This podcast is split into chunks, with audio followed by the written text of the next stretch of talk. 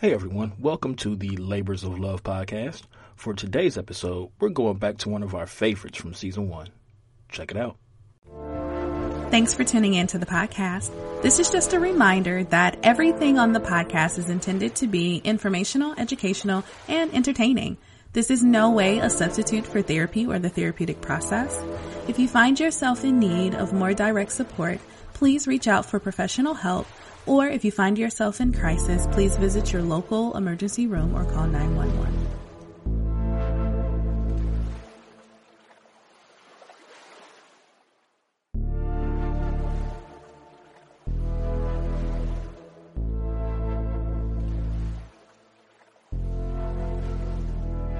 Hey everyone, it's La Shanda from Labors of Love, and you are listening to the Labors of Love podcast. Today it's just me. I am doing a solo cast and I want to talk about the nature of trauma. So for those listeners who've been following the podcast, uh, you know that I am a therapist and a trauma specialist and I talk about trauma a lot. Um, when I have a guest on uh, and we're talking about their labor of love, I frequently try to bring it back to here is how this relates to the brain, the body, the nature of trauma, uh, relationships, mental health as a whole. And so I just wanted to do um, an episode that gave some very real examples of the nature of trauma. And I wanted to use my own story uh, to illustrate some of these points. So, in addition to knowing that this information is universal, these are human experiences, I also realize that story and authentic, transparent sharing is a very effective tool to help people feel seen, heard, understood, and really aids in the healing process. And so, I want to talk about a series of experiences that I've had over the last couple of weeks that have really helped me further understand the nature of trauma.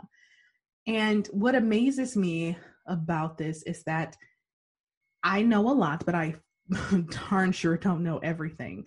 I will continue to learn uh, intentionally about trauma and resilience and healing. Um, but when it happened, when things happen in my life that I am now able to immediately recognize, have a word or phrase to put with it, and I can feel what's happening in my body, it's amazing to me um, how much having my knowledge of trauma is helpful in providing support for myself um, and others. So let me start with saying that um, I recently visited home, and home for me is Detroit, Michigan. Uh, I grew up there.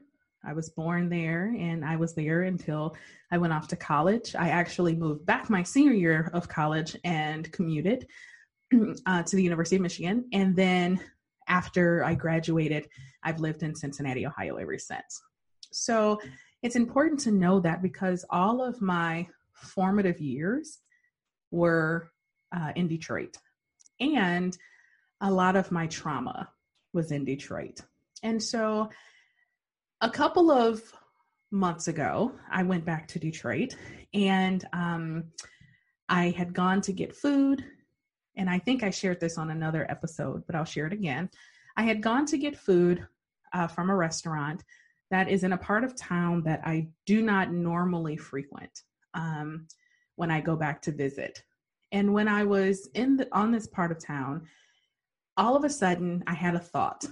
And the thought was that there was like a store and a restaurant that was loosely connected to some of my trauma. And by loosely connected, I mean that uh, a person central in one of my incidents of trauma, uh, we had like picked this person up from the particular store I had passed. And that thought came to me. It came to me really quickly. And I was like, oh, that that's interesting. It's interesting that that thought would come up. And it came up and it and it went and I was able to observe it mindfully, right? It's not good, it's not bad, it just is. And it passed. I went and got the food, got home to my mother's house, And uh, we ate, and I just felt really tired. I was like, oh my goodness, I'm so tired. Something you'll always frequently hear me say is that our brain is constantly reaching for the most convenient narrative. The most convenient narrative at that time was that, of course, I was tired. I had a long week at work and I had driven, you know, up to a different state. And of course, I was tired. So I was like, you know what? Even though I have work to do, I'm going to go. I want to lay down across my mom's bed and binge watch TV. So that's what I did. My stomach also was not feeling very well.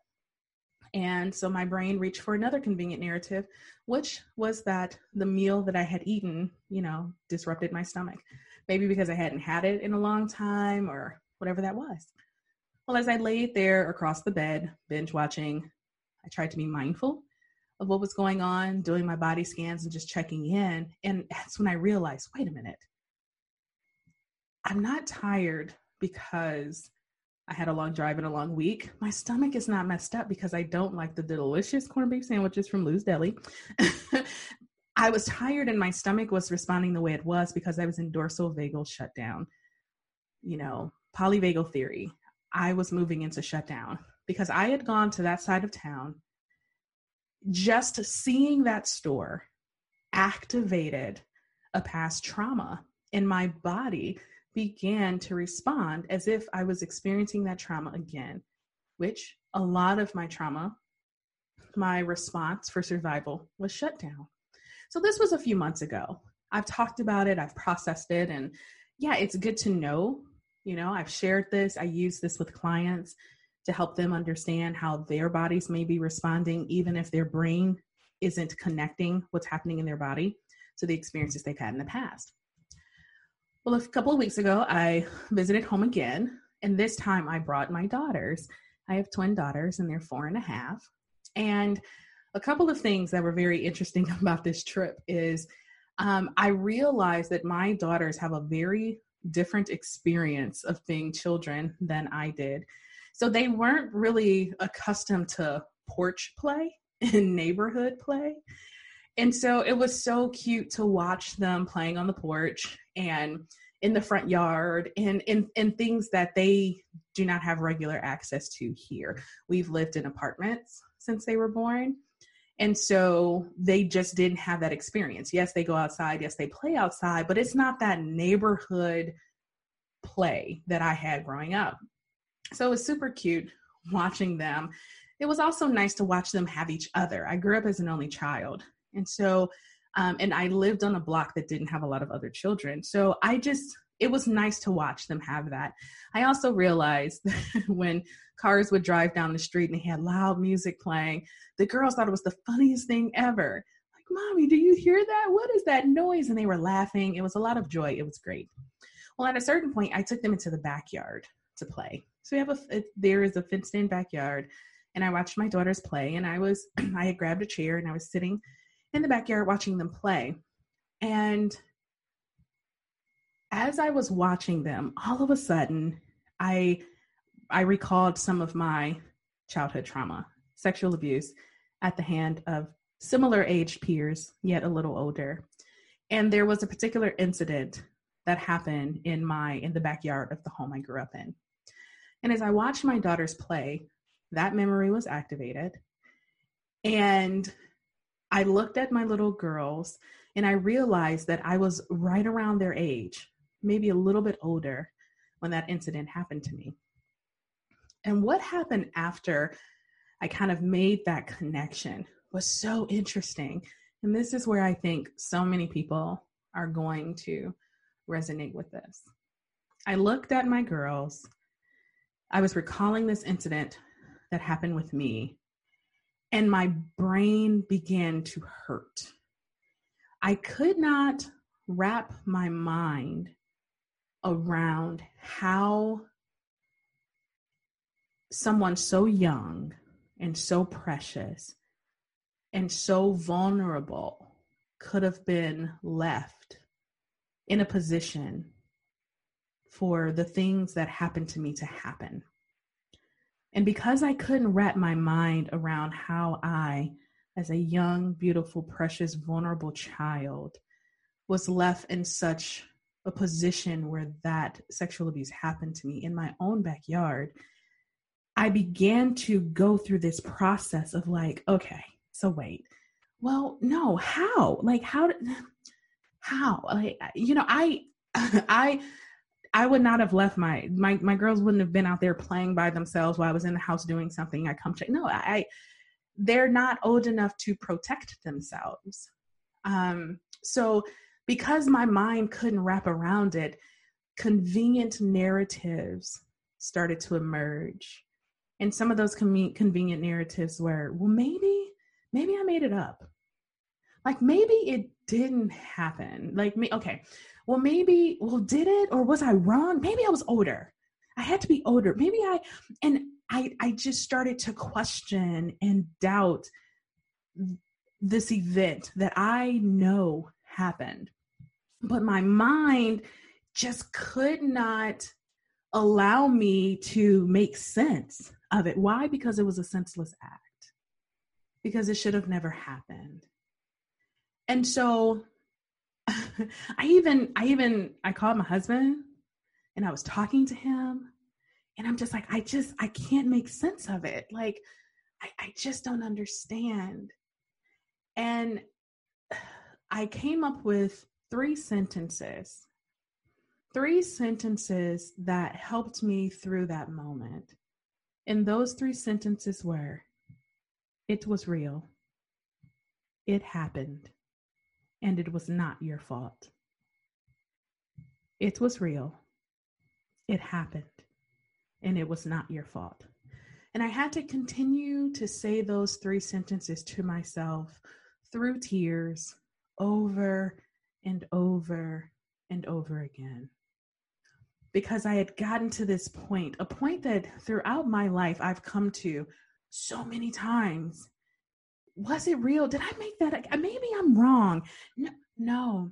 And it's easy for us, victims and survivors of trauma, to come to that place when the things that have happened to us have not been acknowledged, when they have not been validated, when they have not been atoned, when when those experiences of repair have not taken place in our lives, when there hasn't been the rightful assignment of responsibility, when those responsible for our um, safety and health and well being have not taken ownership for some things, it is not uncommon for us to come back to a place where we question if we're real.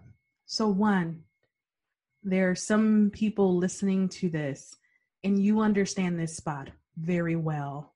I share space and hold space with so many people who are in this exact space, no matter how old you were. We come back to this place. Was it real? Did it happen? Maybe it was my fault. I didn't actually say no. I didn't tell anyone. I embellished the details because I wanted people to know how serious it was. Then they called me a liar and said I wasn't credible. All of these things are so real. And so I give you the same three sentences that I had to give myself that day. It was real. It happened, and it was not your fault. Some of us have been gaslit for so long that we gaslight ourselves. So I want to offer that the nature of trauma. Part of the nature is familiar places, familiar smells, familiar sounds can evoke, activate, and awaken the survival skills that we once needed. I have not lived in Detroit for 16 years. 16. Yet, every time I go back, things get awakened in me because I spent 18 years there. And so when we come to those places and information starts to come through our eyes, our nose, our mouth, our ears, when we feel things on our skin, know that these things can get activated. You may all of a sudden feel angry. Why am I angry? I invite us to move away from the question, why? Why am I mad? Why am I angry? Why am I feeling this way? I understand we want clarity, but I am inviting us to move away from why, because why naturally makes us defensive. Literally, if someone said, Hey, why do you have a black car? The first thought, I mean, yeah, because I like black, but it's like, I mean, is there something wrong with black car? Why shouldn't I have black car? It doesn't matter how innocent or or light the question seems the, the question why the word why can evoke a defensiveness within us that makes us want to guard it makes us uh, oftentimes want to defend whatever it is even if we're asking ourselves and so my invitation is instead of saying why am i angry saying i'm curious about my anger i'm curious about my sadness I'm curious about this pain in my stomach. I'm curious about my shortness of breath.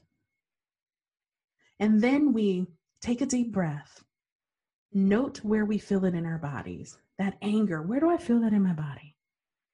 That sadness, where do I feel that in my body? What color is it? Can I give it a color? Once I know where it is in my body, once I assign a color, I'm going to take deep breaths in through my nose and imagine my breath going to that part of my body. And as I blow the air out through my mouth, I'm going to blow out the color I have assigned it. And I'm going to do that for as long as it takes for that color to shift, fade, or disappear. And what happens when we do that? It's not about necessarily making it stop because it's not bad, it's not wrong. It's not that we want to get rid of it, but we want to acknowledge it. So when I do that breathing exercise, I'm acknowledging that pit that I had in my stomach. That was the blackish color. It was like slimy. And when I breathe deep into that part of my belly and I push that air out, what I'm saying to my belly, that is also for me correlated to that very young girl in me, that three year old, that four year old, that five year old. What I am saying to them is, I see you. I hear you. I feel you. I acknowledge your pain, your confusion, your sadness, and I'm here with you. I didn't have anyone with me during those moments as a little girl, but now that little inside of me will always have me with her. And so that was a very, um, yeah, interesting, phenomenal experience of what I talk about often, but experiencing it myself and having such gratitude for the skills that I talk about all the time. Because in my transparency and my authenticity, one thing that I want to come across very clearly to people is I do walk what I talk. I don't recommend or suggest or encourage people to do anything that I don't do myself. I have no judgment and no condemnation for where people have been, where they are, where they're going, because I understand how the brain and body work, how survival works. And I am continuously working on my healing while I simultaneously encourage, invite, and walk with people on theirs. And so it helped. All of these things helped. It's why I'm sharing to hopefully help others but a lot of these things are not new things. I've said all of these things before. I just want people to know that I actually use them. like I I actually do them and they actually help me. So that was one experience. And so um I, I had a couple of more days in Detroit and you know I felt fine. I constantly kept an eye on my littles though, and I would just check in every now and then. And it was so cute to watch my girls like uh, dance around my mom's house because it just reminded me of me as a kid, you know, and I would do those things and I took a video and my mom was also like, you know, you used to do that and my sister even used to do that and and so yeah, it was really nice. And so we were making our way my daughters and I back from Detroit on our way home. Uh, so I was taking I 275 southbound. Um, and drive was going fine. I mean, it's a drive I've made countless times. And for this part of the, the my story, I do want to just say objectively, I am a good driver. Okay. Um, I do. I understand the laws of the road. I am attentive. Um, I, yeah, I adhere to most laws and posted signs, right? So that is just something that I, I, I need to say for this part of my story. Um, also, that I am a very observant and um, a, a defensive driver. What I mean by that is I, with pretty accurate, pretty good accuracy, can oftentimes tell when a person is or is not going to do something when they're operating their vehicle just by how their vehicle is maneuvering. Um, you know, when a person is going faster than they probably should in the far right lane and they're going to get too close to the car that's in front of them that's not going very fast and at the last minute they're going to get over. I'm looking at all of these factors. Now, I will say that, you know, having a lot of trauma when you're a child begins to hone certain skills. And being observant and predicting what people are going to do is one of those skills that got honed for me. And so I do this very often and and so often I'm accurate. Like, yep, I knew they were going to do that. And it's not just a matter of be like, yeah, I knew they were going to do that. It's I knew they were going to do that, so I'm going to alter my driving. So at the last minute when they get over, they have space to get over. So it doesn't impact them nearly running into me or whatever. So, with that being said, I was driving um, home to Cincinnati and I was about an, a little over an hour out. Um, I drive cruise control on these long drives, flow of traffic. Um, so I was probably about 76 miles per hour, cruise control. Um, I only use the left lane for passing because that's what it's for.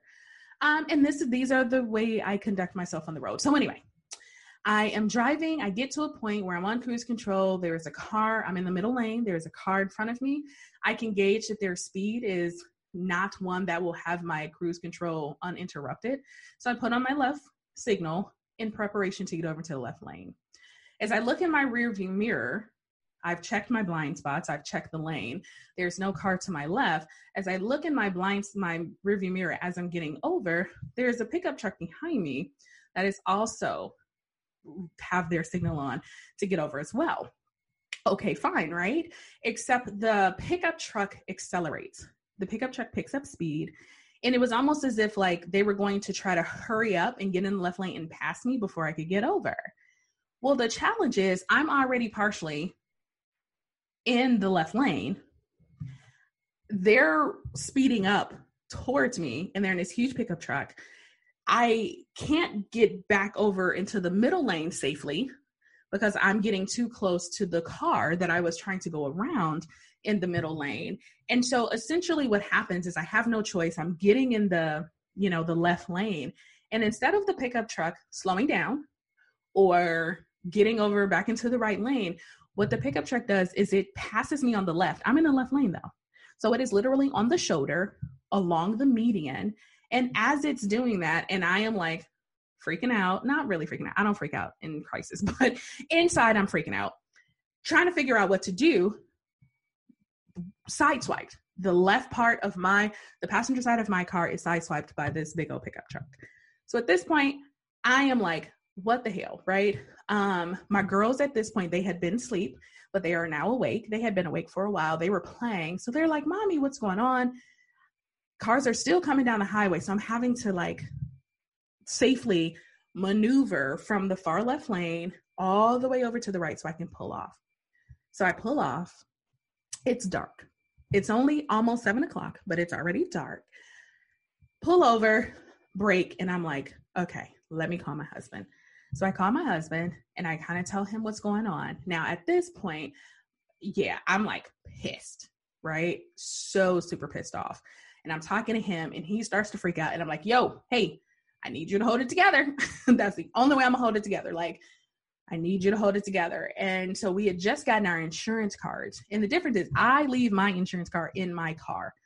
Uh, my husband keeps his insurance card in his wallet and I'm driving his car. So I'm like, I need you to, can you go online and send me our insurance card? In the meantime, I'm saying, so what do I do? Like, do I call 911? What what should I do? So the pickup truck has pulled off to the right as well. They're a good distance behind me. They're pulled off. Um, and so we decide, okay, fine, I'm gonna call 911. So I call 911, I give them, tell them what happened to the, but I tell them where I am. I also Googled, where am I? So I don't know if y'all know you can do that. If you Google, where am I, it will tell you where I am. And it told me that I was in Vandalia, Ohio. So I give them that information and then we wait. And we wait a really long time. So we probably wait about 25 minutes. My daughters are doing phenomenal.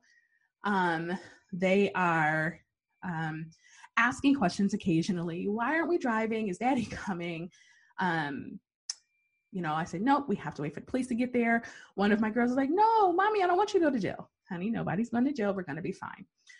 So, another thing I would like to say is over several years, um, well, really over a decade, I've worked in crisis management and mental health. What that means is I have really a really well built muscle to help me remain calm during crisis situations. Um, I I can I can hold on to my prefrontal cortex. That's the thinking part of the brain significantly well um, because I know that in crisis situations, unfortunately, uh, people who respond, first responders, are not trained to come to your car and say, "Let's take some five, seven, eight breaths. Let's do three, Let's get your central nervous system regulated. Let's get your prefrontal cortex back online. Now, let me ask you questions. Unfortunately, they're not trained in that. I'm trying, y'all. I'm really trying. I want to train them to do that. So I know they're not trained to do that. So I have to do that myself. Okay. So I'm taking deep breaths. I am being, I'm doing everything I can hold on to your prefrontal cortex because they're going to ask you questions. And when you flip your lid, you don't have access to the thinking, logical, rational part of your brain. It also would make it difficult for me to relay not just what happened, but factual information like where do you live, blah, blah, what's your name. So I'm holding on, y'all. I'm holding on. So finally, the highway patrol arrives. When I look in, and I'm not getting out my car. I'm not getting in my car at all. So I'm locked in. My husband is on the Bluetooth. We are fully prepared to record this entire interaction. Um, there's another car behind the pickup truck. I have no idea who's in that car, why that car is there. But anyway, Highway Patrol gets there. They move their way up from the last car to the pickup truck. and then they come, she, it's a lady, she comes to my car. I don't think she was prepared to talk to me yet. She was just looking at the damage on the side of my car. But because of my window was down, she goes, So what happened? So I began to tell her exactly what happened. I told her the same story I told you. As I was telling it, she had a smirk on her face. Like, I don't even know if she noticed it, but it automatically, like, it triggered. it caused me, like, if you know the hand brain, I was already at like two and a half fingers gone offline her smirk made me go. So I'm holding on by a thin thread, just one finger of my prefrontal cortex, right? And so I tell her what happened. And I said, Look, I don't even know if or to the extent that there's damage. She assured me that there was damage, but it looked just like paint, like there was no dent. She also confirmed that the, pickup truck really didn't have any damage. And I'm like, Yes, probably not, because they're a big old pickup truck running me off the road or whatever. So she continues to smirk, tells me to get my license and my insurance ready um, and she would return. So I had already had my license and insurance ready um, from the 25 minutes I was waiting. So, anyway, when she comes back, she takes down information, she takes my license. My insurance card was digital, so she took down the numbers. Um, she asked my daughter's names. She needed it for a report. She needed to know what kind of car seats they're in, blah, blah, blah. And she said she was going to go write up the report. Before she left, though, she said, unfortunately, you're at fault, so I'm going to have to cite you. I'm like, what? What do you mean? Wait, how am I at fault? So she began to tell me that it's my responsibility when shifting lanes to make sure that the lane is clear before I move into it, and that it was clear by how the damage on the cars were that I had come over onto this pickup truck while they were in the left lane. And I'm like, no, no, never was the pickup truck in the left lane more than I was. How the damage came is because they tried to go around me by being on the median. How can someone be driving on the shoulder and I'm at I'm to blame? And so I am extremely demonstrative. Okay. My Detroit is definitely coming out. My hands are moving. My tone is elevated. I'm like, uh uh-uh. uh. And that's when I noticed her body language shift. Her body language shifted. Her tone of voice shifted. And I don't remember her words, but she pretty much was like, look, she did say look, but what she said was something like, you're you're at fault. If you want to contest this, you can go to court. That's what court is for. I'm going to go write this up. And that is when I shut down. So what happened in that moment was I began to feel my body. So, how do I hold on to my prefrontal cortex? How do I remain calm in crisis situations? I have to separate myself from my body. I have a very, I'm working on a continual practice to make sure I'm embodied, feel my body. But in order to remain logical in crisis, I got to separate myself from my body. This is not uncustom. People understand this. Like I now, let me tell you this this thing I'm about to say. I don't know nothing about it personally, but think about runners. I'm thinking runners who push them 20. I don't even know what is it, 26 point some miles. Like in order to run a marathon, at some point you disconnect from your body. and that's why after it's over, that's when you realize, oh, I got blisters on my feet. Oh, my, you know, my hamstrings hurt. But in the moment of going, we we don't oftentimes feel our bodies, okay? so after she walks away, I begin to notice my body. That's when I realize my heart rate is like up so high. And it's not just the anger and the frustration that I've just been told this was my fault. That's when I realized how dark it was. It was dark. That's when I realized that it was dark and I was in a northern rural suburb of Dayton. And I looked at the election map and let me tell you, I wasn't in a blue part. And that felt very uncomfortable. That felt very scary to me. That's when I looked in my rearview mirror and realized that it was a pickup truck behind me. And I'm to have to be 100% real with y'all. There is a super high correlation in my mind and body to big old pickup trucks, especially if they're Ford and Chevy, and the flags i mean and the the trucks that were driving around the i-275 loop with the trump parade flying the trump flags along with the american flags along with the don't tread on me flags along with the confederate flags i live off the i-275 loop i witnessed that and i noticed what my body did the day of that parade when I only had a 10 minute drive from work to home and seeing those big old pickup trucks with those signs, I felt my body that day. And then I felt it again, sitting on the side of that road. I thought about how angry I was and how demonstrative I was, but how if that made this lady uh, highway patrol person feel uncomfortable or albeit threatened, what could that have done? And so I began to shut down. I understood in that moment why my husband was freaking out. I understood that this did not at all feel safe for me, and I got my babies in the back seat. So when she came back to the car with my license, her voice returned to what it was before. I, I, I no longer have my prefrontal cortex. So she was talking about a whole bunch of stuff. Like she asked me my address. was it in the county I'm in? All these things. And I couldn't even speak. I just shook my head. And then she told me like I had a court date at that this day and this time if I wanted to go to court, but I didn't have to go to court. She turned it over and circled the number I could call on the back. And all I could do was let tears flow down my face and shake my head. She gave me back my license. She gave me the ticket. And she said something to the effect of, Here you go. Tried, um, try to have a better evening. And I pulled off. And as I was pulling off, I, my husband's still on Bluetooth. And I said out loud, with tears coming silently down my face, I have been raped. I have been emotionally and sexually abused. And I have never felt like a victim until tonight.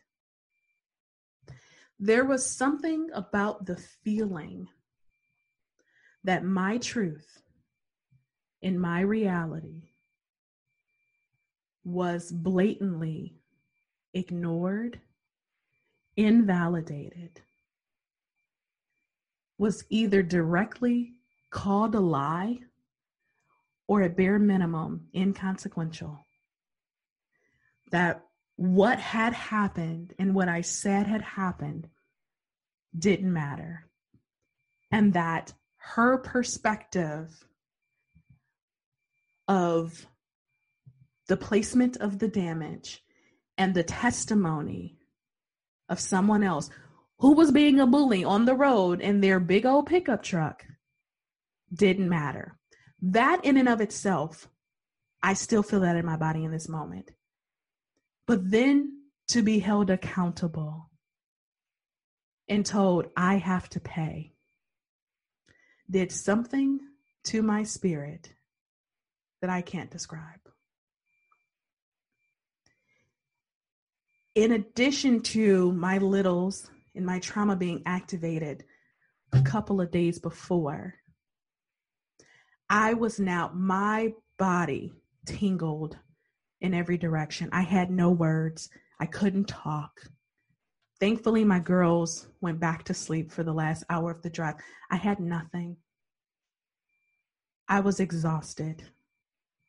I got home. All I could do, first thing I went to do was take a shower because I literally felt like I had been violated. And then I, I went to sleep and I slept. And it was so painful. I tried so many times to replay it. And I went back to that same familiar place. Well, maybe it was my fault. Well, am I wrong?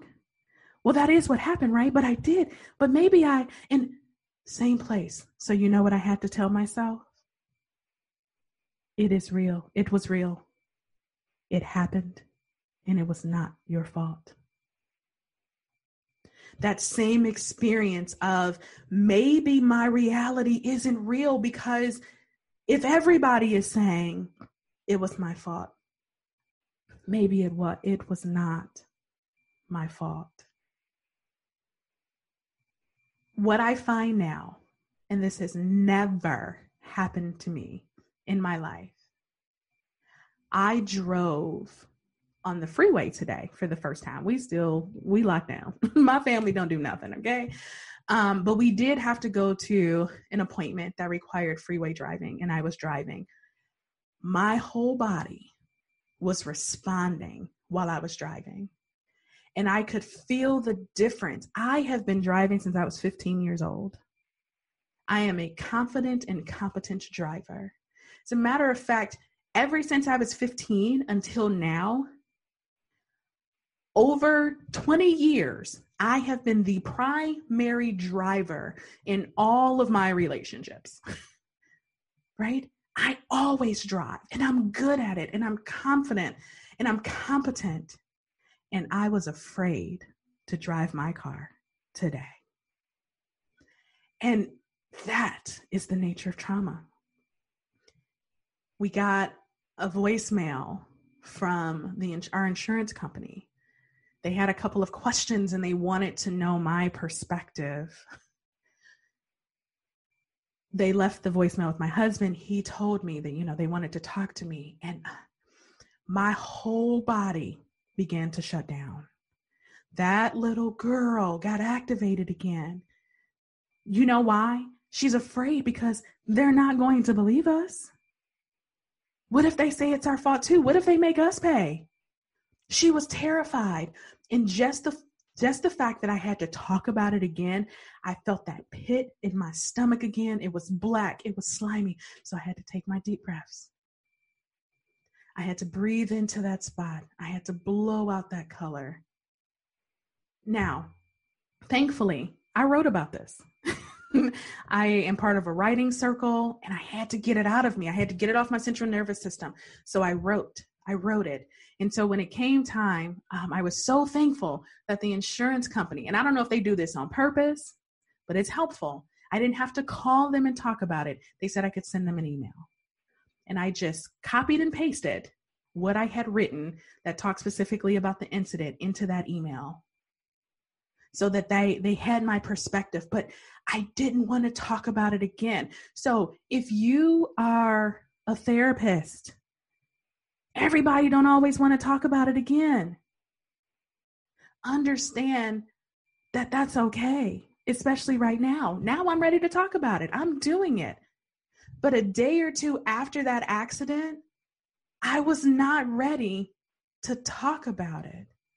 And i'm glad that at least I had the option to email, and I'm glad that it was already written.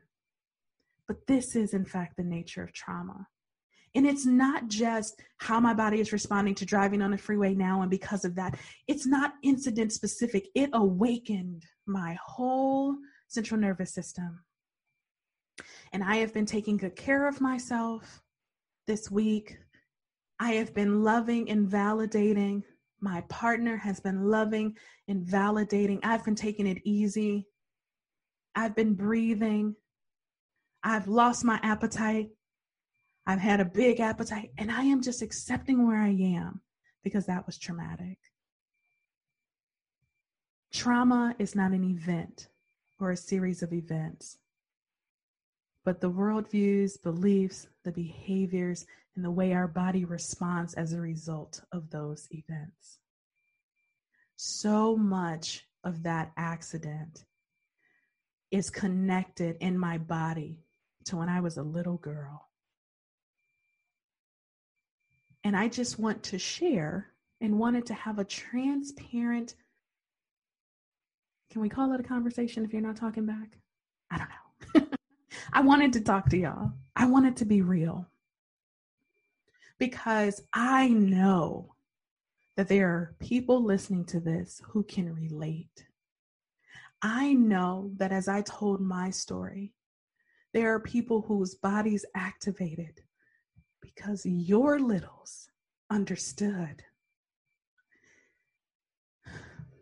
I know that there are so many people who understand exactly what I'm going through. And that brings me comfort. And I share my voice and I share my story. And I am committed to authenticity and transparency because you hearing mine can help you feel seen, heard, and understood. And so that is what I leave you with today. Trauma's real, but so is resilience and so is healing. And there's nothing I can do to make the things that have happened to me unhappen. But I am so glad that I am healing and that that healing is transmitting to my children, to my neighbors, to my listeners, to my family, and I will continue to work this journey and help others work theirs. I thank each and every one of you for tuning into this episode. I thank you for bearing witness to my story and just knowing that there are so many of you on the other side of this. I feel seen, I feel heard, and I feel understood. I want to give a special shout out to Trey Angel, who provides the music for the Labors of Love podcast, to my producer, Jay Sugg of Instant Classic Media. If any of my listeners have suggestions for content or guests, or if you just want to reach out to me, I am so thankful to everyone who reaches out to me to say, Thank you for the podcast. I heard it that it was valuable and important to you. Those messages really do fuel my spirit and soul. So thank you. Please reach out to me in any capacity at www.thelaborsoflove.com. We are on all the major social media outlets. Don't forget to subscribe to our YouTube channel and please take a moment. Please give us that five star rating. Write a review for the Labors of Love podcast everywhere you get your podcast. Until we connect again, you all, please be well.